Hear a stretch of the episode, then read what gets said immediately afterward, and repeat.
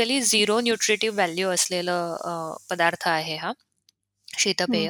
व्यसनी पेय आपण आधीच म्हटलंच आहे की बरोबर कॅफेनमुळे याची खूप लवकर सवय लागू शकते, आणि लहान मुलांचं शरीर पण नाजूक असतं, मेंदू नाजूक असतो, त्यामुळे लवकरच ते व्यसनांच्या विळख्याला बळी पडू शकतात लहान मुलं.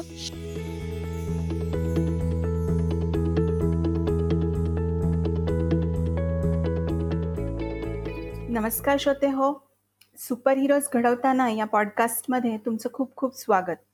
हा आहे एपिसोड 8 आणि आजचा आपला विषय आहे शीतपेय म्हणजे कोल्ड्रिंक्स. नमस्कार डॉक्टर. नमस्कार. कोल्ड्रिंक्स म्हणजे सगळ्या मुलांचे फेवरेट टॉपिक आहे, म्हणजे वेगवेगळे जसं लिम्का, कोका कोला, फ्रुटी, माझा फ्रुटी. माझा, बरोबर. म्हणजे मलाही खरं फ्रुटी आवडायची. तर काय म्हणजे या कोल्ड्रिंक हा कोल्ड्रिंक्स आजचा आपला विषय आपण घेतलाय, कारण माझ्यासारख्या बऱ्याच जणांना कोल्ड्रिंक्स आवडतात. तर बरोबर. कोल्ड्रिंक्स मध्ये काय काय पदार्थ किंवा इन्ग्रेडियंट्स असतात डॉक्टर? बरं. सगळ्यात आधी मला सांगायला आवडेल की तुला आठवत असेल तर 4-5 वर्षापूर्वी मी याच्यावर एक इलॅबोरेट ब्लॉग लिहिला होता. हो तेव्हापासून अवेकनिंग म्हण किंवा सेन्सिटाईज करणं चालू आहे पेशंट्सला किंवा लहान मुलांना, पेरेंट्सला. तरी सुद्धा अजूनही या विषयाची एवढी नीड वाटतेय की आज आपल्याला परत त्या एका सेपरेट विषयावर पॉडकास्ट घेण्याची गरज वाटतेय. सो खरंच हा एवढा आपल्या लाईफस्टाईलमध्ये किंवा एवढा आपल्या कॅज्युअल लाईफस्टाईलमध्ये इंट्रूड झालेला पोर्शन आहे, फास्ट फूड म्हण किंवा कोल्ड्रिंक्स म्हण. तर बरोबर. का खरं याची गरज काही आहे का कोल्ड्रिंकची, किंवा अगदी का ते हातात का हवं? मला एक छोटस आजच्या पॉडकास्टची सुरुवात एक छोट्याशा अनुभवाने करावीशी वाटते. द्वितीया, हम्म. मी ब्लॉगमध्ये हा अनुभव नमूद केला होता की नॉर्मल मी काहीतरी कामासाठी, तेव्हा मी पुण्यात होते, 5-6 वर्षांपूर्वीची गोष्ट आहे, आणि नॉर्मल ड्राईव्ह चालू होता आणि सेनापती बापट रोडवरचा तो जो सिग्नल आहे मोठा, हम्म, तिथे हम्म. ॲज युजल भरपूर मोठा सिग्नल असतो. गाडी थांबली होती माझी, आणि माझ्या गाडी शेजारी अजून एक कार पार्क होती, त्याच्यामध्ये एक चिमुकली होती, एक 2.5-3 वर्षाची कशी बशी असेल ती, आणि ती मस्त अशी ऐटीत बसून कोक पित होती. आणि मग माझ्याकडे हो. तिचं लक्ष गेलं आणि मग ती स्माईल केली, मग मी जीभ दाखवली, तिने जीभ दाखवली, असं चालू होतं आमचं. हा, हा. आणि काय कोणास ठाऊक मला असं तिला करावं असं वाटलं की मी तिच्या कॅनकडे असं तिला बोट दाखवलं आणि अंगठा हा. खाली नेला आणि असं म्हटलं बॅ असं केलं होतं मी तिला. हा, हा, हा. आणि ती थोडीशी हिरमुसली होती. तिने नंतर परत बाय वगैरे केलं गाडी सुटल्यावर. पण मला जो मेसेज कन्व्हे करायचा होता तिच्या हो आईपर्यंत तो हो कदाचित आय होप तिच्या आईला कळलं असेल, कारण 2.5-3 वर्षाच्या मुलीच्या हातामध्ये कुणी सुशिक्षित पालक, ज्यांच्याकडे एक चांगली गाडी आहे, याचा अर्थ सुशिक्षित असणार असं मी गृहीत धरते. हो तर का म्हणजे एवढ्या चिमुरडीच्या हातात कशाला ते कोल्ड्रिंक हवं? रादर कुठल्याच मुलाच्या मुलीच्या हातामध्ये शीतपेय, सोडा, सॉफ्ट ड्रिंक, कोक, पेप्सीची गरज काय? हम्म. बरं, तू मला छान प्रश्न विचारला की असं काय आहे पेप्सीमध्ये किंवा कोलामध्ये, किंवा आज मी नावं बरोबर. घेण्याचं टाळते खरं, कोल्ड्रिंक्स म्हणूयात आपण, हो की का लोक का घेतात ते. तर या कोल्ड्रिंक्समध्ये खरं तर सांगायचं झालं ना की आपलं शरीर जे बाहेर टाकण्याचा प्रत्येक क्षणाला प्रयत्न करत असते, हम्म. जे नकोसं आहे, तो कार्बन हम्म. डायऑक्साईड हा मेन इन्ग्रेडियंट कोल्ड्रिंक्समध्ये असतो. दुसरं बरं. म्हणजे पाणी असतं.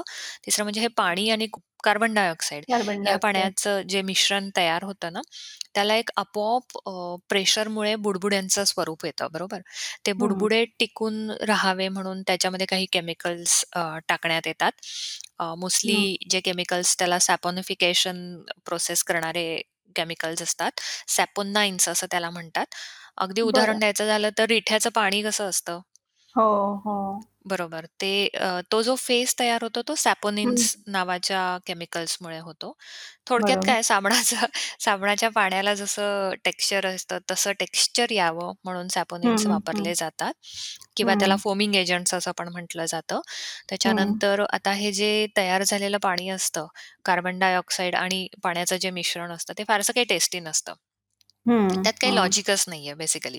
हम्म. त्यामुळे मग त्याच्यामध्ये भरपूर गोडाचं प्रमाण वाढवलं जातं. मग आयदर ते हम्म. शुगर फॉर्ममध्ये, ग्लुकोज फॉर्ममध्ये असतं, किंवा आर्टिफिशियल स्वीटनर्स असतात की डिरेक्टली तुम्ही सांगताना ते साखर नाहीये या शीतपेयामध्ये किंवा कोल्ड्रिंकमध्ये असं जेव्हा हो सांगण्यात येतं हो तेव्हा मला असं वाटतं आज ऐकणाऱ्या श्रोत्यांनी नक्की लक्षात ठेवावं की साखर नाही याचा अर्थ अजून साखरेपेक्षाही घातक काहीतरी स्वीटनर यात आहे. मग ते कॉर्न सिरप असतील, फ्रुक्टोज स्वरूपातील काही असतील किंवा बाकीही काही आर्टिफिशियल स्वीटनर्स वापरले जातात. त्याच्यानंतर ॲसिड्युलंट्स असतात वेगवेगळे, म्हणजे ॲसिडिक पीएच ज्या ज्या केमिकल्सचा आहे, मग फॉस्फॉरिक ॲसिड आहे किंवा अजून काही ॲसिड्स आहेत, अ, ते हम्म. ॲसिड्स इथे टाकले जातात. त्या ॲसिड्सचं काम तुला कळेलच आता, आपण जसं जसं डिटेलमध्ये जाऊ या पॉडकास्टमध्ये तसं या हो ॲसिडचा काय रोल असतो हे कळेलच तुला. हो आणि याखेरीज हे सगळं मिश्रण आहे ते नॅचरल नाही आहे, राईट? त्यामुळे हा. ते टिकवणं क्रमप्राप्त आलं. मग त्याचं शेल्फ हम्म. लाईफ वाढावं म्हणून मग त्यामध्ये वेगवेगळे केमिकल प्रिझर्वेटिव्ह आहेत, हा कलर्स आहेत वेगवेगळे. मागे आपण बोलताना मी तुला अँटीऑक्सिडंटचा कन्सेप्ट सांगितला होता, पण तो अनहेल्दी अँटीऑक्सिडंटचा हो जो हो कॅनला आतून लेयर दिला जातो, गंज बरोबर चढू नये कॅनला म्हणून एक जो आतमध्ये लेयर दिला जातो त्याला अँटीऑक्सिडंट हम्म. म्हणतात. हम्म. तर त्या अँटीऑक्सिडंट पण या कोल्ड्रिंक्समध्ये वापरले जातात. तुला हम्म. सांगते की लेबलवर वाचून खुश होणारी लोक पण आहे की वाव याच्यामध्ये अँटीऑक्सिडंट आहे पण ते अँटीऑक्सिडंट कॅनसाठी आहे, तुमच्या शरीरासाठी अँटीऑक्सिडंट नाहीये नाहीये. बरोबर तेव्हा अँटीऑक्सिडंट असं जर लेबलवर वाचत असाल तर कृपया उलट अजून जागरूक व्हा असं मी सांगेन. तर थोडक्यात पाणी, कार्बन डायऑक्साईड, वेगवेगळे केमिकल्स, वेगवेगळे अँटीऑक्सिडंट्स आणि कलर्स, फ्लेवर्स याचं मिश्रण म्हणजे कोल्ड्रिंक आहे. बर बर आणि एक फॉलोअप प्रश्न आहे की तुम्ही सांगितलं की सपॉनिफिकेशनच्या प्रोसेसमध्ये जे केमिकल्स वापरले जातात सिमिलर किंवा तेच केमिकल्स कोल्ड्रिंक्समध्ये असतात. म्हणजे साबण बनवताना जे आपण वापरतो ते म्हणायचं होतं का तुम्हाला. हो, आता नॅचरल सॅपोनाईन्स पण येतात, जसं रिठा आहे, हा हो रिठा नॅचरल सॅपोनाईन्स आहे, पण आय एम डाऊटफुल की नॅचरल सॅपोनाईन किती प्रमाणात वापरले जात असतील. आणि बेसिकली हो जे काही हे सॅपोनिन्स आहे त्यांचं इंटरनल कन्झम्पशनसाठी हेतू नसतोच, बरोबर? बरोबर कारण बरोबर की यांचा पीएच खूप स्ट्रॉंग असतो आणि याच्याने खूप वृक्षता निर्माण होते शरीरामध्ये किंवा हो ओव्हरऑल सॅफनिफिकेशनचं जे काम आहे ते शरीराच्या बाहेर जास्त बरोबर आहे गरजेचं आहे. हम्म. त्यामुळे ओव्हरऑल अगदी आपण साबणाचं पाणी वापरलंय असं नाही म्हणू शकत, पण हम्म, नक्कीच हम्म. साबणाचा फेस व्हावा म्हणून त्यामध्ये जे केमिकल्स वापरले जातात त्या केमिकल्सचा निश्चित वापर या कोल्ड्रिंक्समध्ये केलेला असतो. भलेही मग ते लिमिटमध्ये केला आहे आणि मग हम्म, FDAने अप्रूव्ह हम्म, केलेला आहे आणि असे काही त्याला हम्म, लेबल लागू देत सॉफिस्टिकेटेड, पण हम्म, स्टील त्याचा रोल सेम असतो. हम्म, हम्म, हम्म, हम्म. म्हणजे हे असं कॉकटेलच झालं नाही का. डेडली कॉकटेल जर ऍसिड बिसिड एवढं सगळं असेल याच्यामध्ये. अगदी अगदी, म्हणजे कुठल्या दृष्टीने हे पिण्यालायक वाटतंय तुला? आपण आता हम्म. याचं इन्ग्रेडियंट्स डिस्कस केल्यावर म्हणजे तुला असं हो काय वाटतं की याच्यामध्ये अन्नाचा समावेश आहे, तू अन्न म्हणून हे सेवन करूच नाही शकत. नाही नाही बरोबर बरोबर आणि सगळंच म्हणजे आता त्याच्यामध्ये फ्लेवर्स असतील तर आय एम शुअर त्या आर्टिफिशियल फ्लेवर्सच असतील. आर्टिफिशियल फ्लेवर्स कारण असणार, 10 आणि 12 रुपये किंवा अगदी 20-30 रुपये म्हणजे ज्या किमतीत ते मिळतात त्याच्यामध्ये मला नाही वाटत त्यांना अगदी नॅचरल बरोबर, अगदी टाकणं बरोबर. परवडेल प्रोडक्शन कॉस्ट तर त्याच्यामध्ये. त्याची रुपयाच्या आत असते, 50 पैसे इतकी कमी सुद्धा प्रोडक्शन कॉस्ट त्याची असू शकते. सो इतक्या कमी पैशात त्यांना नॅचरल बरोबर. कुठलंच हे परवडणारच नाहीये. हो हो अगदी बरं आता जेव्हा हे पदार्थ पोटात जातात तेव्हा नेमकी काय प्रक्रिया होते शरीरामध्ये. हो बरोबर आहे. आता हे कन्झ्युम केल्यावर खरंच म्हणजे हे काय आणि कुठे जाऊन बसतं पोटात हे बघणं फार गरजेचं आहे, नाही का? तर हो आपण एक छान अशा मिनिटांच्या स्टेप्समध्ये डिवाइड करू की बाबा मी आत्ता हो एक कोल्ड्रिंकचा ग्लास घेतला तर पुढच्या तासाभरात माझ्या शरीरामध्ये काय काय बदल होतात, किंवा मी आतंक हा शब्द तेव्हा वापरला होता की ते कोल्ड्रिंक्स माझ्या शरीरामध्ये काय काय टेररिझम करू शकतं करू ते शकतात. बघूयात ते बघूयात आपण. तर जेव्हा तू पहिला घोट घेते किंवा एक पहिले जे 2-3 घोट घेते तेव्हा अचानक तुझ्या शरीरामध्ये एकाच वेळेस भरपूर प्रमाणामध्ये साखर जात असते. तू हम्म, जर हम्म. कॅल्क्युलेट केलं तर साधारणपणे 200 ml च्या कोल्ड्रिंकमध्ये 10 ते 12 चमचे इतकी जास्त साखरेचं प्रमाण असू शकतं. बरं एवढ्या प्रमाणामध्ये जर तू नॉर्मल साखरेचं पाणी घेतलं ना तर तुला हा त्वरित उलटी होऊ शकते, कारण की आपल्या 200 ml पाण्यामध्ये 10-12 चमचे साखर. साखर समजा बापरे असं तू घेतलं तर तू ते हा पिऊ नाही शकणार, बरोबर, कारण अजिबात की तुला नाही मळमळ बरोबर होईल. तुझा हो मेंदू ते हो सेन्सेशन स्वीकारू नाही शकत, कारण एवढं शुगर बरोबर मेंदूला सोसत नाही. परंतु त्यामध्ये जसं मी उल्लेख केला की वेगवेगळे ऍसिडिक केमिकल्स टाकलेले असतात, हो त्याला एक खूप सॅफनिफिकेशनने बुडबुड्यांचं स्वरूप दिलं असतं, त्यामुळे जी एक चर्र चव लागते, हो हो बरोबर, ॲस्ट्रिंजंट एक त्याला एक हो टेस्ट आलेली हो असते.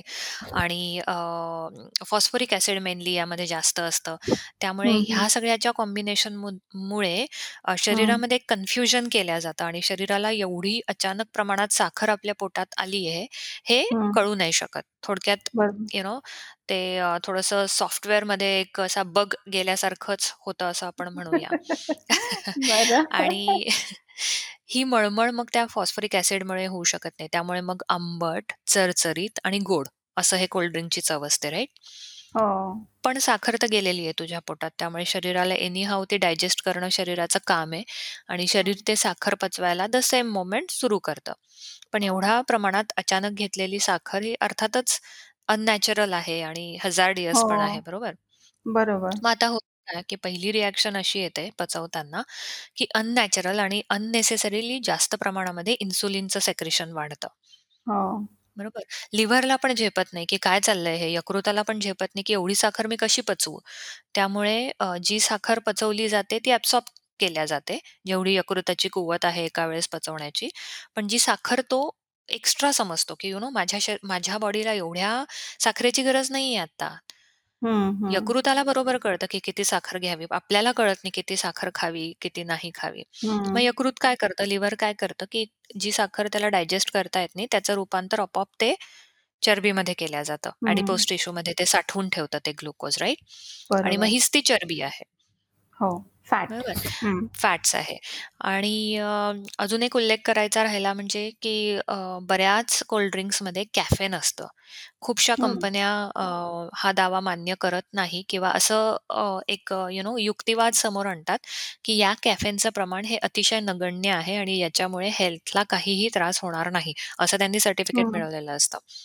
अच्छा पण प्रमाण कितीही कमी असलं तरी ते कॅफेन शरीरामध्ये जातच, हम्म हम्म ऍब्सॉर्प्शन होतच. साधारणपणे एक 40 मिनिटापर्यंत शरीर आपल्या त्या कोल्ड्रिंकमधलं कॅफेन ओळखतं, त्याचं हम्म ऍब्सॉर्प्शन होतं पचन झाल्यानंतर. आणि हम्म. डोळ्यांच्या बाहुल्यांचा आकार वाढतो त्यामुळे, त्या कॅफेन जे शोषल्या जातं ना शरीरामध्ये, हम्म हम्म. त्यामुळे डोळ्यांच्या बाहुल्यांचा म्हणजे जे प्युपिल्स असतात ते हम्म. डायलेट होतात. आता हम्म. प्युपिल्स डायलेट होणं ही प्रोसेस कधी कधी होते, कदाचित सामान्य लोकांना माहीत नसेल. जेव्हा अनेस्थेशिया हम्म. दिला जातो तेव्हा, हो जेव्हा लोक ड्रग ॲडिक्ट असतात तेव्हा, किंवा मद्यप्राशन जेव्हा जास्त प्रमाणात केला जातो तेव्हा, ओ अगदी तशीच प्रक्रिया म्हणजे कोल्ड्रिंकच्या सबस्टन्स कॅफेनमुळे होऊ शकते. ओके म्हणजे सबस्टन्स काही घेतल्यावर होऊ शकते हे नशा. एक्झॅक्टली, नशा जी काही आपण म्हणतो हम्म त्याच्यामुळे. आणि हम्म लहान मुलांना अर्थातच नाजूक शरीरं असतात, नाजूक मेटाबॉलिझम असतं, त्यामुळे ही निश्चित प्रक्रिया मोठ्यांपेक्षा लवकर होते. किंचित थोडासा रक्तदाबामध्ये वाढ झालेली आढळते. हम्म आणि बरं ह्या सगळ्याचा परिणाम काय होतो, बीपी वाढलं म्हणून परत एकदा लिव्हर अलर्ट होतं. तो म्हणतो हम्म की काहीतरी गरज आहे माझ्या शरीराला, काहीतरी गडबड होतीये, म्हणून तो जास्त साखर रक्तामध्ये सोडतो लिव्हर. हम्म हम्म याचा अर्थ परत एकदा रक्तातली साखर तुमची वाढलेली कमी असते ओके आणि ती वाढली एवढ्या प्रमाणात खरं तर वाढते की एखाद्याला चक्कर येऊ शकेल शुगर वाढल्यामुळे. ओ. परंतु हम्म रक्तातली साखर वाढली आहे याची मेंदूला जाणीवच होत नाही, कारण तो एक रिसेप्टर ब्लॉक होतो आणि हा बरोबर रिसेप्टर ब्लॉक करण्याचं काम परत केमिकल प्रिझर्वेटिव्ह म्हण किंवा जे मी ऍसिडचा उल्लेख केला त्या हो ऍसिड्समुळे होतात. हो हो आता तू परत एकदा कलेक्टिव्हली विचार केला तर छोट्या मात्रेमध्ये घेतलेला वोडका, विस्की किंवा अजून कुठला अल्कोहोल असेल त्याच्याने अगदी हेच शरीरात आपले बदल होतात. आणि इथे विचार करतो की आपण कोणाबद्दल बोलतोय, लहान मुलांबद्दल. बरोबर सो बरोबर it is a serious matter, right. हम्म हम्म भलेही ते अप्रूव्ड असो, भलेही त्यांचा दावा असो की आम्ही अतिशय नगण्य प्रमाणात वापरतो, परंतु त्याचे परिणाम लहान मुलांवर हे जास्त रॅपिडली आणि जास्त घातक प्रमाणावर दिसू शकतात. हम्म, हम्म, आता पुढे काय होतं, हे सगळं झालं की इन्सुलिन अननेसेसरीली जास्त स्त्रवल्या गेलं, रक्तातली शुगर वाढली, थोडासा बीपी पण ओव्हरऑल वाढलं आहे. आणि आता या सगळ्या प्रकारामध्ये साधारणपणे अर्धा तास ते 45 मिनिटामध्ये हे कोल्ड्रिंक पचवलं जातं. आणि मग डोपामाइन नावाचं जे काही सिक्रिशन्स होतात ब्रेनमध्ये, जे काही सिक्रिट होतं डोपामाइन नावाचं हॉर्मोन, हम्म. तो स्त्रवला जातो. आणि हा डोपामाइनचा तुला नक्कीच रोल माहिती असेल की डोपामाइन स्त्रवलं की मेंदूला क्षणिक आनंदाची लहर निर्माण होते, हो जी हो किक बसते ना. किक बसणं हो हा एक शब्द बरोबर बोलीभाषेत बरोबर आहे त्याला, की हो ही जी किक बसण्याची भावना आहे किंवा उत्तेजना मिळाल्याची भावना आहे, हम्म एक्साइटमेंट जी मिळते ना, हो ती हो डोपामाइनमुळे मिळते. हम्म अगदी असंच केव्हा होतं, एखादा ड्रग घेणारा मनुष्य हिरोईन किंवा तत्सम हम्म उत्तेजक ड्रग घेत असतो ना, हम्म त्यावेळेला ही रिॲक्शन होत असते. तर इथे बरोबर कॅफिन हा जो घटक आहे ना, तो कृत्रिमरित्या मूड बस्टर करणारा म्हणून काम करतो, बरं ज्याला आपण आम्ही लोक सायको स्टिम्युलंट म्हणजे मनोवळ स्रोतस अच्छा उत्तेजक करणारं असं म्हणतो. हे सगळं अनैसर्गिक, अननॅचरल वाटतंय ना, हो अगदी की तुम्ही एखादं केमिकल वापरून तुमच्या मूडला बूस्ट करतायत. हो आणि तुला बरोबर सांगू का की हा कुठलाही हेतू कोल्ड्रिंक पिणाऱ्यांचा नसतो, केवळ नसतो चव बरोबर चांगली लागते, केवळ ते छान छान हिरो हिरोईन्स ऍड करतात, केवळ ते हम्म इझिली अवेलेबल आहे, केवळ ते स्वस्त मिळतं आणि केवळ ती फॅशन आहे म्हणून हम्म बरेच जण हे कोल्ड्रिंक्स पित असतात. तर हम्म मूळ उद्देश मला असं वाटते आपल्या पॉडकास्टचा, माझ्या ब्लॉग्सचा हाच आहे की हम्म. इन्फॉर्मेशन प्रोव्हाइड करणं. बरोबर तुम्हाला ते माहीत असणं गरजेचं आहे. मला ही इन्फॉर्मेशन माहीत आहे, मग ती माझी चॉईस आहे घेऊ की नको. पण बरोबर इन्फॉर्मेशन नाही म्हणून अशी जर गोष्ट केल्या जात असेल तर ते खूप मला असं वाटते दुःखदायक, म्हणजे अनफॉर्च्युनेट आहे. आणि बरोबर म्हणूनच आपण हा प्रयत्न करतोय खरं तर. सो मी सांगत होते की आपण डोपामाइन पर्यंत पोहोचलोय. आणि हम्म पुढे काय होतं की ठीक आहे, आता पोटातलं काम झालंय, आता हे सगळं प्रकार आहे तो आतड्यापर्यंत पोचलेला आहे, बरोबर. हम्म आता कोल्ड्रिंकमध्ये असलेलं फॉस्फोरिक ऍसिड जे आहे ना, त्याचं एक अजून विचित्र काम तो शरीरात करतो. तो काय करतो, हम्म ते काय करतं ऍसिड की आतड्यामध्ये जे काही कॅल्शियम आहे, झिंक आहे, मॅग्नेशियम आहे, हम्म तुम्ही खाल्लेल्या अन्नामधलं म्हण, आधीच्या हम्म, मिलमधलं म्हण वगैरे, किंवा हम्म. डायजेशनची प्रोसेस चालू आहे, तर हो हे कॅल्शियम, झिंक आणि मॅग्नेशियम हे आतड्यातनं शोषल्या जाणं आवश्यक असतं आणि ते हो रक्तामध्ये पाठवलं जाणं आवश्यक असतं. बरोबर मग ते आपल्या हाडामध्ये येऊन साठतं आणि हो मग आपल्याला शरीरामधनं कॅल्शियम मिळतात आणि हाडं आपली मजबूत होतात. पण हे बरोबर फॉस्फोरिक ऍसिड काय करतं, उलट रक्तामध्ये नेण्याऐवजी रक्तातून ते किडनीमध्ये नेलं जातं, म्हणजे बोनपर्यंत पोहोचत नाही, ओ बरं ते किडनीमध्ये नेल्या जातं. आणि त्यामुळे मग डायुरेटिक पण असतात कोल्ड्रिंक्स, त्यामुळे मूत्राची प्रवृत्ती वाढते. आता अतिसाखर आहे, खूप कृत्रिम गोडव्याचे घटक आहेत, त्याच्यामुळे पण हे वाढू शकतं, युरिन सेन्सेशन वाढू शकतं. आणि मग हम्म आता हे किडनीत गेलेलं कॅल्शियम, मॅग्नेशियम जे खरं तर हाडांमध्ये साठलं पाहिजे, ते बरोबर युरिनमधून तुमच्या शरीराच्या बाहेर टाकलं हम्म जातं. हम्म हम्म.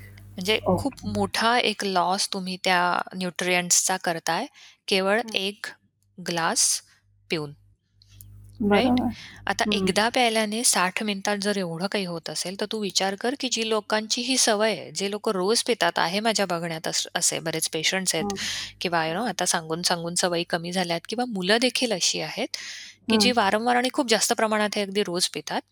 तर हम्म. अशांचं म्हणजे अवघडच आहे, म्हणजे वी कांट बरोबर इमॅजिन की एक्झॅक्टली त्यांचं हो मेटाबॉलिझम काय होत असेल. बरोबर सो ओव्हरऑल 60 मिनिटामध्ये, 1 तासामध्ये कोल्ड्रिंक पिल्यानंतर हे मोठ्या उलाढाली ज्या शरीरासाठी, आरोग्यासाठी वाईट आहेत, त्या आपल्या शरीरामध्ये हम्म होत असतात. बरोबर बरोबर आय थिंक तुम्ही जसं एक्सप्लेन केलं, तुम्ही जो शब्द वापरला होता, आतंक, तो बरोबर होता असं वाटतं. हो. आणि तुला सांगते अजून एक कारण आहे हा शब्द वापरायचा, कारण एका पेशंटने माझ्याबरोबर अनुभव शेअर केला होता तिचा, की खरं हम्म तर ही वेस्टर्न लोकांची सवय आहे, पण आपल्याकडे पण ती खूप रुजली आहे आता. त्यामुळे आता हो ओव्हरऑल आता वेस्टर्न आणि ईस्टर्न असं काही राहिलंच नाहीये, कारण बरोबर ग्लोबलायझेशन एवढं झालंय की पूर्ण जग हे एकच गाव झालेलं आहे. सो बरोबर ती सांगत होती की माझी नणंद जेव्हा अमेरिकेहून येते ना, तेव्हा तिची 2 मुलं आहेत, एक 10-12 वर्षाची, 8-10 वर्षाचा आणि एक 12-13 वर्षाचा. तर ती हम्म लोक पाणी इतकी कमी पितात ना की मला त्यांच्यासाठी मोठे मोठे क्रेट्स आणून ठेवायला लागतात. म्हणजे 13, 14, 15 असे कोल्ड्रिंक्सचे कॅन ते आठवडाभराच्या आत संपवतात मुलं, बापरे इतकी ती जास्त प्रमाणात पितात. तर हम्म असे फीडबॅक्स मला या ब्लॉग्सवरनं खूप आले होते. आणि मग तेव्हा मला पटलं की अरे, मला जेवढा गंभीर वाटत होता विषय, खरं तर त्याहीपेक्षा तो गंभीर आहे. जास्त आणि कुठेतरी एक बरं वाटलं की हा ब्लॉग लिहिण्याला मला ती छोटीशी कारमधली मुलगी निमित्त ठरली. हो सो हो. खरोखर हा आतंक आहेच. बर बर. मला आता थोडंसं काही प्रश्न आहेत मला. तुम्ही म्हणत होता की 200 ml मध्ये 10 ते 12 चमचे साखर, या प्रमाणात साखर पोटात जाऊ शकते, डिपेंडिंग ऑन बरोबर, तुम्ही किती पिताय खरंय. कोल्ड्रिंक त्याच्यावर. पण मग नॉर्मल दिवसाला किती पोटात गेली पाहिजे साखर, म्हणजे आपल्या श्रोत्यांना कळेल की हे प्रमाण किती कमी आहे किंवा किती जास्त आहे. ते खरं तर वजन घे किंवा वय घे, हम्म, जेंडर घे, या सगळ्यावर त्या कॅल्क्युलेशन्स असतात. पण मी तुला हम्म, सांगते की पोळीमधनं साखर जाते, भातामधनं साखर जाते, त्याच्यानंतर फळांमधनं साखर जाते, हम्म, भाकरीमधनं सुद्धा साखर जात असते. कार्बोहायड्रेट्सच आहे त्यामुळे ग्लुकोजमध्ये कन्वर्ट होणारच ते. आणि याखेरीज आपण कधीच रोज गोड पदार्थ खात नाही बघ, बरोबर आहे बरोबर. हम्म, म्हणजे गोडाचे पदार्थ किंवा स्वीट डिशेस आहेत ह्या ऑकेजनल असतात, बरोबर हे बरोबर कायम लक्षात ठेवलं पाहिजे. त्यामुळे रोज जर जेवणामध्ये गोड खाण्याची सवय असेल तर ती थोडीशी कुठेतरी एक्स्ट्रा जाणारी साखर आहे. किंवा हम्म, चहा चहा जास्त होत असेल तर तीही परत एक्स्ट्रा जाणारी साखर आहे. त्यामुळे मला असं वाटतं की वरण, भात, भाजी, पोळी, कोशिंबीर आणि फळं यामधनं जाणारी जी साखर आहे ती हो कुठेतरी नॉर्मल साखर आहे. बरोबर आहे किंवा तू वरणामध्ये गुळ टाकते, भाजीमध्ये गुळ टाकते, हम्म, ती एक प्रोसिजर हम्म, करण्यासाठी वापरलेला एक वन ऑफ द इन्ग्रेडियंट आहे, छोट्याशा प्रमाणात. हम्म, हम्म, बरोबर, आपण बरोबर खिरी एवढी काही गोड वरण करत नाही, नाही, पण चवीला बरोबर मात्र त्यामध्ये गुळ किंवा साखर टाकत असतो, तर हो ती हो तेवढं वापरणं नॉर्मल आहे. पण तू जर सरबत कायम पिती आहेस किंवा अगदी गोड चहा पितीये तर ते कुठेतरी चुकीचं आहे. पूर्ण हम्म, जेवण आणि फळं सोडून मला असं वाटते 3 ते 4 चमचे साखर एक नॉर्मल ॲडल्टला पुरू शकते. हम्म, हम्म, बर मग ती कशी डिस्ट्रीब्यूट करायची ते आपण ठरवू शकतो, ठरवू शकतो. बरोबर चहामधून किंवा बरोबर आहे. दुधामधून किंवा पण मग त्याच्या भरपूर पटीनं आपण, आपण म्हणजे जर खात एक असतो. म्हणजे जर मी एक समजा एक काय म्हणतात तो छोटा त्यांचा कॅन येतो, त्याच्यामधून मग माझ्या शरीरात कितीतरी पट्टीनं, म्हणजे अगदी काय म्हणतात किती आठवडाभराच्या साखरेचा डोस तू एका कोल्ड्रिंक मधनं घेते असं म्हणू शकतेस एका दिवशी, म्हणजे एका हे दिवशी. हो म्हणजे खूपच काय म्हणतात सगळे नियम अगदी गुंडाळून ठेवल्यासारखं अति झालेलं आहे, म्हणजे खूप साखरेचं झालेलं प्रमाण. आहे. आणि यातनं हे असे युक्तिवाद किंवा एक पळवाटा पण खूप छान शोधल्या जातात की साखरेला मग काहीतरी अल्टरनेटिव्ह आणलाय आम्ही, मग तो शुगर फ्री कोक झालं वगैरे. पण हो परत आर्टिफिशियल स्वीटनर्स थोडंफार तेच काम शरीरामध्ये करत असतात. बरोबर आहे हम्म. त्यामुळे लोकांनी हे हे लॉजिक लावणं फार गरजेचं आहे की माझं फुफ्फुस प्रत्येक क्षणाला प्रयत्न करतं की माझ्या शरीरातनं कार्बन डायऑक्साईड बाहेर जायला पाहिजे आणि मी तो बरोबर प्रयत्नाने आत आणतोय. हम्म, हम्म, हम्म. ठीक आहे. बरं, आता दुसरा एक प्रश्न म्हणजे तुम्ही म्हटला की जर नॉर्मली आपण जर एवढी अति प्रमाणात साखर घेतली तर आपल्याला मळमळेल, आणि होतं ना, म्हणजे समजा एखाद्या दिवशी चहा अगदी जास्त घेतला गेला तर आपल्याला मळमळतं, मळमळतं. म्हणजे हो, बरं. तर पण कोल्ड्रिंक जेव्हा आपण घेतो तेव्हा ते रिसेप्टर्स ब्लॉक होतात त्याच्यातले इन्ग्रेडियंट्समुळे. करेक्ट. दुसरा एक तुम्ही सांगितलं की डोपामाइन रिलीज होतं त्याच्यामुळे किक बसते, आणि आणि ह्या तिन्ही गोष्टी ज्या आपण बोललो आत्ता, ह्या म्हणजे माइल्ड सबस्टन्सच झाले नाही का मग, म्हणजे जसे हो सबस्टन्स हो, चे इम्पॅक्ट अगदीच होतात अगदीच. शरीरावर. मग सवय का लागते, ती याच कारणामुळे लागते ना. हम्म, तू हम्म, तू रोज थोडं थोडं कॅफेन मुलांना देतीयेस तर त्याची सवय हम्म. लागणारच. मग ते कमी बरोबर प्रमाणात दे, जास्त प्रमाणात दे. बरोबर ब्रेन असं आहे ना की त्याला डोपामाइन सारखं हवं असतं, त्याला सारखी बरोबर एक उत्तेजनाची गरज असते. आणि मग असं काही सापडलं त्याला की हम्म. ज्याच्यामध्ये सवय लागून त्याला क्षणिक उत्तेजना मिळेल की मग मेंदू त्याच्या आहारी जातो आणि व्यसन लागतो.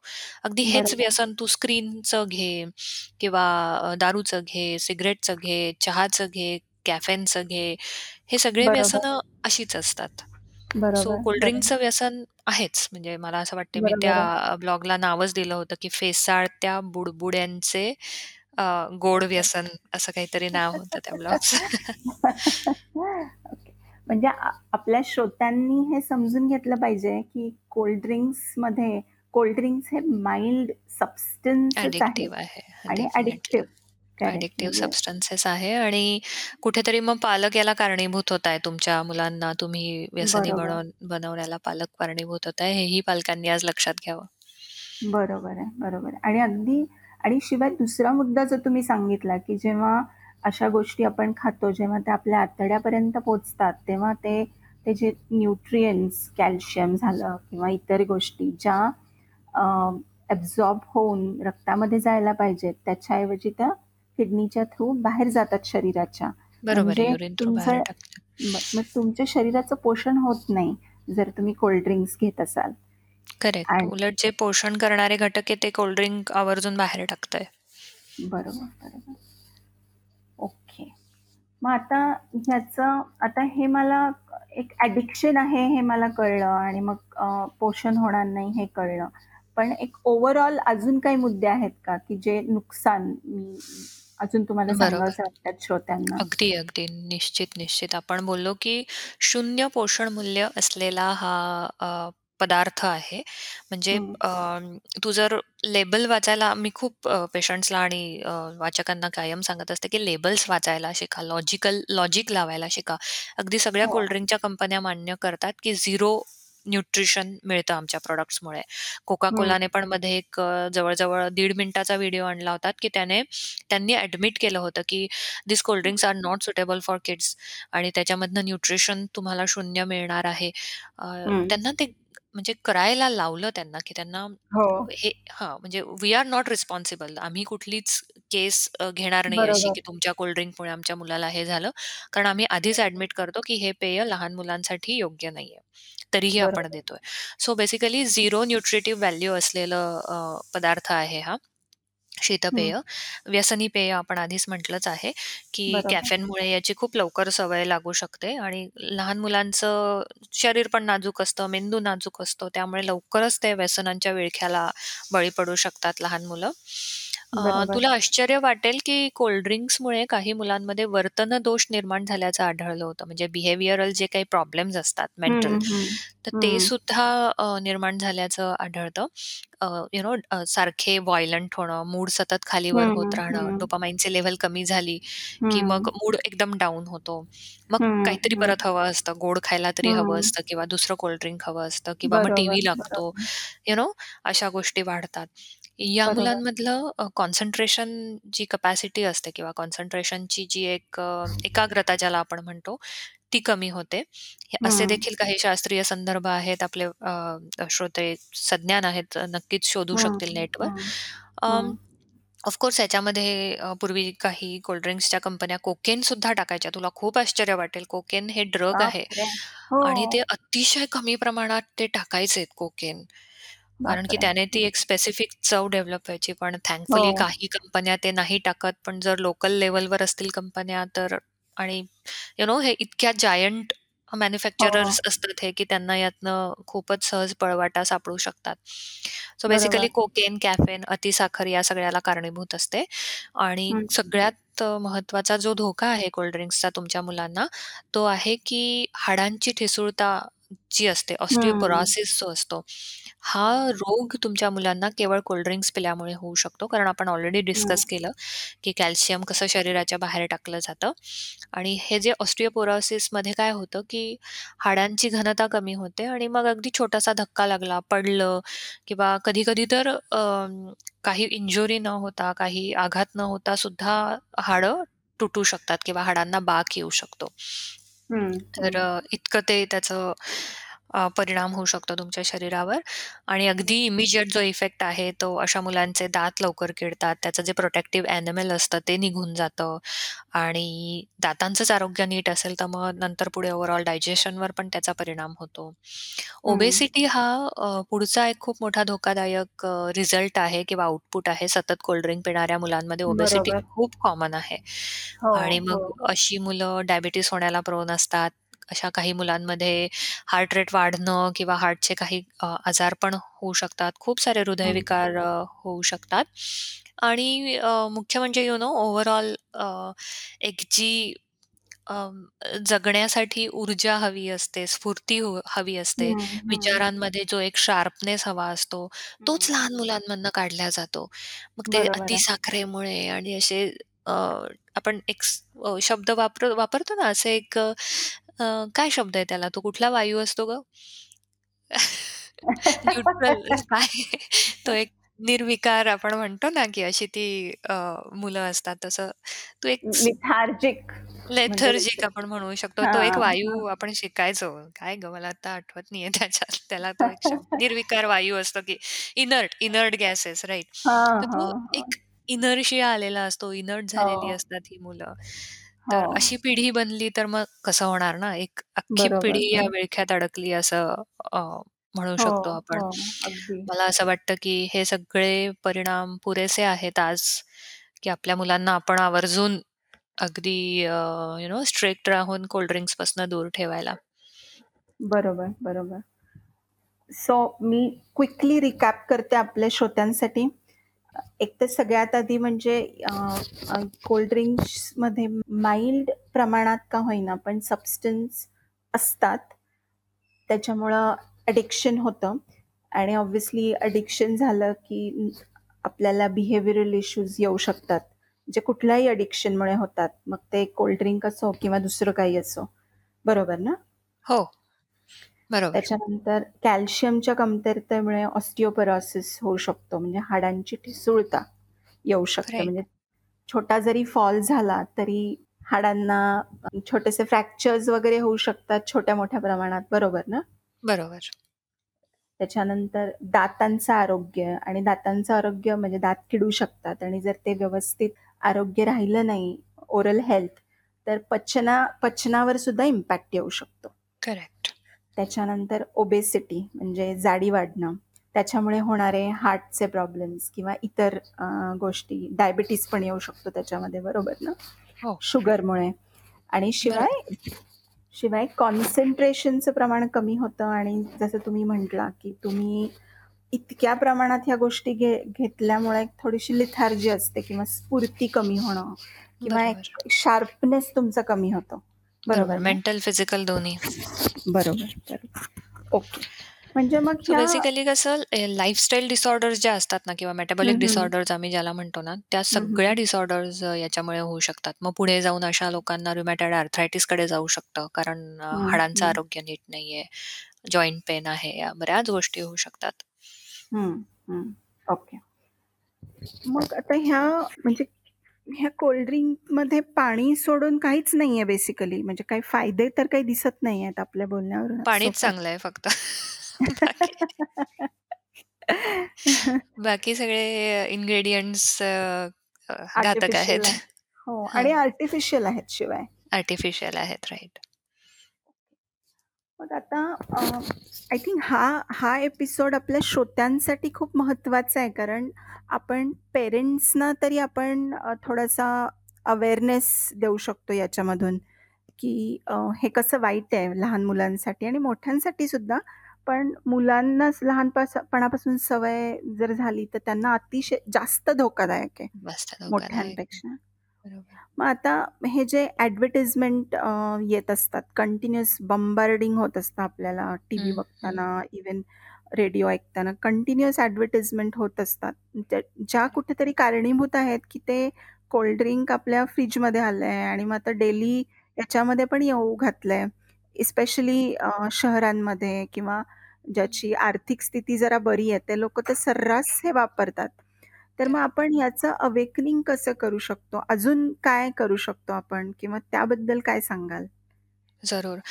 ॲडव्हर्टायझिंगचा तर खूप मोठा रोल या सवयी, माणसाच्या नॉर्मल सवयी बदलण्यामध्ये आहे. कारण मला आठवतं की मला कोल्ड्रिंक केव्हा मिळायचं की वर्षातनं एकदा जेव्हा मे महिन्याच्या सुट्टीत मी गावाहून आईच्या माहेरी आम्ही प्रवास करत असायचो ना रेल्वेमध्ये, तेव्हा मला त्या प्रवासाचं अट्रॅक्शन असायचं. कारण की मला फक्त तेव्हा मला वाटते थम्सअप का कोका कोलाच होतं, तर हो ते हो. ती एकच बॉटल घ्यायचो आणि मग तेच आई, मी आणि माझा भाऊ मोठा संपवायचो. हम्म, इतकंच माझी हम्म, कोल्ड्रिंकची लहानपणी ओळख होती. मग जसं जसं प्रगती झाली, जसं जसं कम्युनिकेशन वाढलं, एंटरटेनमेंट इंडस्ट्री डेव्हलप झाली, ट्रान्सपोर्टेशन वाढलं, या सगळ्याचा परिणाम सवयी बदलण्यावर खूप झाला. आणि ॲडव्हर्टाइजमेंटचा तर फार मोठा इम्पॅक्ट लहान मुलांवर पण असतो, गृहिणींवर पण असतो हो आणि यूथवर पण खूप मोठा असतो. कारण बरोबर की कुठलंही हेल्थ प्रोडक्ट घे, त्याच्यामध्ये टार्गेट ऑडियन्स हा आईला ठेवतात. छान गोड हम्म गोड मुलं दाखवली, मग त्यांचं पोषण कसं या प्रोडक्टने वाढलं, किंवा बरोबर अशी गोष्ट घेतल्याने मुलं कशी खुश झाली, असं जाहिरातीमध्ये कुठेतरी सतत तुमच्या मनावर बिंबवलं ना की हो you become a part of that advertisement. मग हो आपणच हो स्वतःला तिथे बघायला लागतो. आणि एक्झॅक्टली बरोबर हीच सायकॉलॉजी एंटरटेनमेंट इंडस्ट्री म्हण किंवा ॲडव्हर्टायझिंग इंडस्ट्री आज कॅप्चर करत आहे. बरोबर आणि अनफॉर्च्युनेटली त्यामध्ये हेल्थ प्रोडक्टच्या नावाखाली ॲडव्होकेट केले जाणारे खूपसे प्रोडक्ट आहेत आणि कोल्ड्रिंक्स पण आहेत. हम्म कोल्ड्रिंक्सच्या तू ॲड बघितल्या ना तर त्या त्या काळातले जे हिट हिरोज आहेत किंवा हिरोईन्स हो आहेत हो अशांना घेऊन या ऍड केल्या जातो आणि यूथवर त्याचा खूप मोठा इम्पॅक्ट असतो. बरोबर आणि ऍडव्हर्टाइजमेंट पण अशा असतात की हे केलं म्हणून मी भारी आहे, हे केलं म्हणून माझे मला 4 मैत्रिणी मिळाल्या, मैत्रिणी असं मिळाल्या. असं काहीतरी. ते एक नाजूक हो सायकोलॉजी कॅप्चर हो करण्याचा तो प्रयत्न हो असतो. हो आणि जेव्हा एखाद्या चांगल्या शॉपमध्ये, मॉलमध्ये, सुपर शॉपीमध्ये आपल्याला खूप छान पद्धतीने ते अरेंज केलं जातं, खूप जास्त प्रमाणात ते डिस्प्ले केलं जातं ना, तेव्हा हम्म कुठेतरी आपलं जे लॉजिकल माइंड असतं ते हम्म हम्म स्वतःलाच पॅम्पर करतं की ज्या अर्थी एवढ्या मोठ्या सुपरमार्केटमध्ये आहे, ज्या अर्थी त्याची हम्म ॲडव्हर्टाईज करू देत आहे सरकार, ज्या अर्थी ते अप्रूव्ह झालंय, तर हम्म ते ओके आहे कधीतरी घेणं. असं करत हम्म करत मग हम्म. आधी बर्थडे पार्टीला येतं, नंतर मग उन्हाळा आहे म्हणून येतं, मग मला पाहुणे आज रात्री आले. जागून मग पाहुण्यांना सर्व केल्या जाऊ लागलं हो ते. मग ते सोडा बनवण्याचे यंत्र काय मध्ये आले होते काही हो वर्षांपूर्वी, हो असं ते हळूहळू. आता मग जसं आपण ग्रॉसरी भरतो, जसं आठवड्याचा हो भाजीपाला भरतो, तसं आता मग ते महिनाभराचे कोल्ड्रिंक्स आणि आठवड्याचे कोल्ड्रिंक्स भरण्याचं प्रमाण तर अतिशय कॉमन आहे. हो आपल्यासारख्या हो सुज्ञ लोकांमध्ये कदाचित हे प्रमाण कमी असेल, पण ट्रस्ट मी असं करणारे हो ही लोक आहेत. सो बरोबर साधी गोष्ट आहे की परत एकदा मी सांगते की लेबल्स वाचायला शिका. आपण काय बरोबर खातोय, आपण काय पितो हे, आणि त्यामुळे आपल्या शरीरामध्ये काय काय जातंय हे समजायला नको का आपल्याला. बरोबर जसं बरोबर अ, भाजी पोळी खाताना मी पूर्ण अ, निर्धास्त आहे की यातनं गहू जातोय माझ्या पोटात, यातनं हो वडेवर भेंडी जातीये, पालक जातंय पोटात बरोबर माझ्या. पण बरोबर जेव्हा मी एखादं सिरियलचं पॅक घेऊन येते, जेव्हा मी एखादी कॅडबरी घेऊन येते, जेव्हा मी एखादं कुरकुऱ्याचं उदाहरण घेऊ, कुरकुरे घेऊन येते, हो किंवा सूपचं एखादं पाकिट आणते, सरबत एखादं आणते, कोल्ड्रिंक आणते, तर हो त्याच्यावरचं लेबल वाचण्याची पालकांनी सवय लावा. आणि ती एकटं वाचू नका, मुलांना घेऊन ब- बसा. गंमत म्हणून बरोबर वाचा. मागे मी कधीतरी एका मुलाखतीत का ब्लॉगमध्ये लिहिलं होतं की एक गेम म्हणून खेळा तुम्ही, की रात्री हम्म जेवण झालं की कुठलं पण एखादं प्रॉडक्ट आणायचं फ्रीजमधलं, टोमॅटो सॉस घे, काही काही हेअर डाय घे, परफ्यूम घे, काहीही प्रोडक्ट आण तू, आणि त्यातला लेबल वाचायचा गेम खेळा तुम्ही. मुलांना हो लेबल वाचायला हो शिका. मग लगेच गुगल करा, साध्या सोप्या भाषेत तुम्ही त्यांना समजून सांगण्याचा प्रयत्न करा की हे याच्यात का टाकलं असावं, याचा काय रोल आहे याच्यामध्ये वगैरे. हम्म तर हम्म अवेकनिंगसाठी ही सवय खूप महत्वाची आहे. दुसरी गोष्ट की आज या क्षेत्रामध्ये म्हणजे डॉक्टर्स आहेत, ब्लॉगर्स आहेत, किंवा त्या त्या इंडस्ट्रीमध्ये कामं करणारी काही लोक आहेत की जी हम्म आपापल्या परीने आता मी अनेक वर्षांपासून ब्लॉग लिहितीये, त्यातनं काही अनेक हजारो वाचकांपर्यंत पोहोचण्याची संधी मिळाली मला. अ, थोड्या प्रमाणात का होईना पण जागृती झाली असणार, इन्फॉर्मेशन हो पोहोचली हो असणार. बरोबर तुझ्यासारखी काही लोक आहेत की जी आवर्जून असं पॉडकास्ट घेण्याचं निर्धार करतात, तो तू करू शकते. तुझंही कारण हेच आहे राईट, की हो तुला हो जे कळलं नॉलेज ते मास लोकांपर्यंत पोहोचावं म्हणून तू पोचवायला आवर्जून हा पाहिजे. प्रयत्न करतेय. तर असे बरोबर पॉडकास्ट आहेत, असे विविध चॅनल्स आहेत, तर यातनं ही माहिती चांगली तुम्हाला समाजापर्यंत पोहोचू शकते. बरोबर ऍडव्हर्टाईज वाचायला शिका, असं मी कायम सांगते की ऍडव्हर्टाईज बघू नका, ती वाचायला शिका. म्हणजे आपण ऍडव्हर्टाईज बघतो, त्यातले छान छान चेहरे, छान छान कपडे, बरोबर हॅपी फेसेस, बरोबर आणि मग ती सायकोलॉजी आपल्यावर ऍक्ट करते. तर ऍडव्हर्टाईज वाचायला बरोबर शिका, असं मी कायम पेशंट्सशी आणि वाचकांशी बोलताना बोलते. मग तुम्ही फसवल्या नाही जाणार. बरोबर बरोबर आज आता जी जी लोक ही हा पॉडकास्ट ऐकतील त्यांना माहिती असणार की ह्या कोल्ड ड्रिंक्समध्ये काय आहे किंवा हे काय करू शकतं.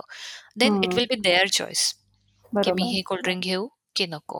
तर मला असं वाटते बरोबर या गोष्टी जरी केल्या तरी अवेअरनेस खूप होईल. आणि केवळ ट्रेंड आहे म्हणून, मागेही आपण बोललो होतो की केवळ मित्र घेतात म्हणून, मैत्रिणी घेतात हम्म म्हणून अशा गोष्टी करणं टाळा. बरोबर बरोबर आणि कुठेतरी आपल्या श्रोत्यांना कळलं पाहिजे की ॲडव्हर्टाइजमेंट करणारी कंपनी एवढे ढिगाणे पैसे लावून ती ॲडव्हर्टाइजमेंट करते, कारण ते त्याच्यातून नफा कमवत आहेत. बरोबर आणि आहे, नफा इवन ॲडव्हर्टाइजमेंटमध्ये येणारे जे लोक आहेत, सेलिब्रिटीज, त्यांनाही बक्कळ पैसा मिळतोय त्याच्यातून, पण आणि आपण कदाचित त्याला. ती लोक ते कोल्ड्रिंक्स कधी पीत पण नसणार, कारण की त्यांना बरोबर correct. त्यांचा रेजिम खूप हेल्दी असतो. ती लोक बरोबर या सगळ्या गोष्टींपासून दूर असतील. हो करेक्ट श्रोत्यांनी ऍक्च्युली हे खूप महत्वाचं आहे लक्षात घेणं, की ऍड आहे, आवडता हिरोने सांगितलं म्हणजे ते चांगलं आहे असं नाही. तुम्ही जसं म्हटलं की आपण ऍडव्हर्टिजमेंट वाचायला शिकलं पाहिजे, लेबल्स वाचायला शिकणं खूप महत्वाचं आहे. हम्म. आय थिंक हा खूप महत्वाचा मेसेज तुम्ही दिलाय आज श्रोत्यांना. आणि एक अजून मुद्दा माझा सांगायचा हां राहिला की जसा हो ऍडव्हर्टाइजमेंटचा इम्पॅक्ट असतो मुलांवर, तसाच पॅरेंट्सचा पण असतो. त्यामुळे आई वडील जर किटी पार्टीला जर कोल्ड्रिंक्स घेत असतील, वडील मुलांसमोर कोल्ड्रिंक्स घेत असतील किंवा तर तुम्ही मग मुलांची सवय नाही तोडू शकाल. मग त्यांना ती सवय सवय अशा वेगवेगळ्या सवयी लागणारच. बरोबर बरोबर आणि अजून एक फसवा गोष्ट म्हणजे हल्ली आलेलं आहे की डाएट व्हर्जन ऑफ इच, हो म्हणजे डाएट राईट. कोक झालं किंवा डाएट ब्ला ब्ला, तर बरोबर. ह्याच्याबद्दल काय, म्हणजे ते काय हेल्दी आहे का, की त्याच्यामध्ये तुम्ही जसं म्हटलं आर्टिफिशियल स्वीटनर्स किंवा शुगर हम्म. फ्री वगैरे तोच प्रकार आहे हा? तुला सांगू, आधुनिक डाएटची कन्सेप्ट काय, की ज्याच्यामध्ये फॅट कमी आणि ज्याच्यामध्ये शुगर कमी ते सगळं चांगलं. ही आधुनिक ही हो आधुनिक डाएटची कन्सेप्ट आहे. त्यामुळे डाएट कोकमध्ये कदाचित साखरेचं प्रमाण नगण्य असेल किंवा खूप कमी केलं असेल त्यांनी, पण बाकीचे गोष्टी वाढवल्या बरोबर जातात. कारण की तू बरोबर विचार कर, जर विदाऊट साखर असलेली पेप्सी कोणी पिऊ नाही शकणार, स्टील ती हम्म तशीच लागते साखर असल्यासारखी.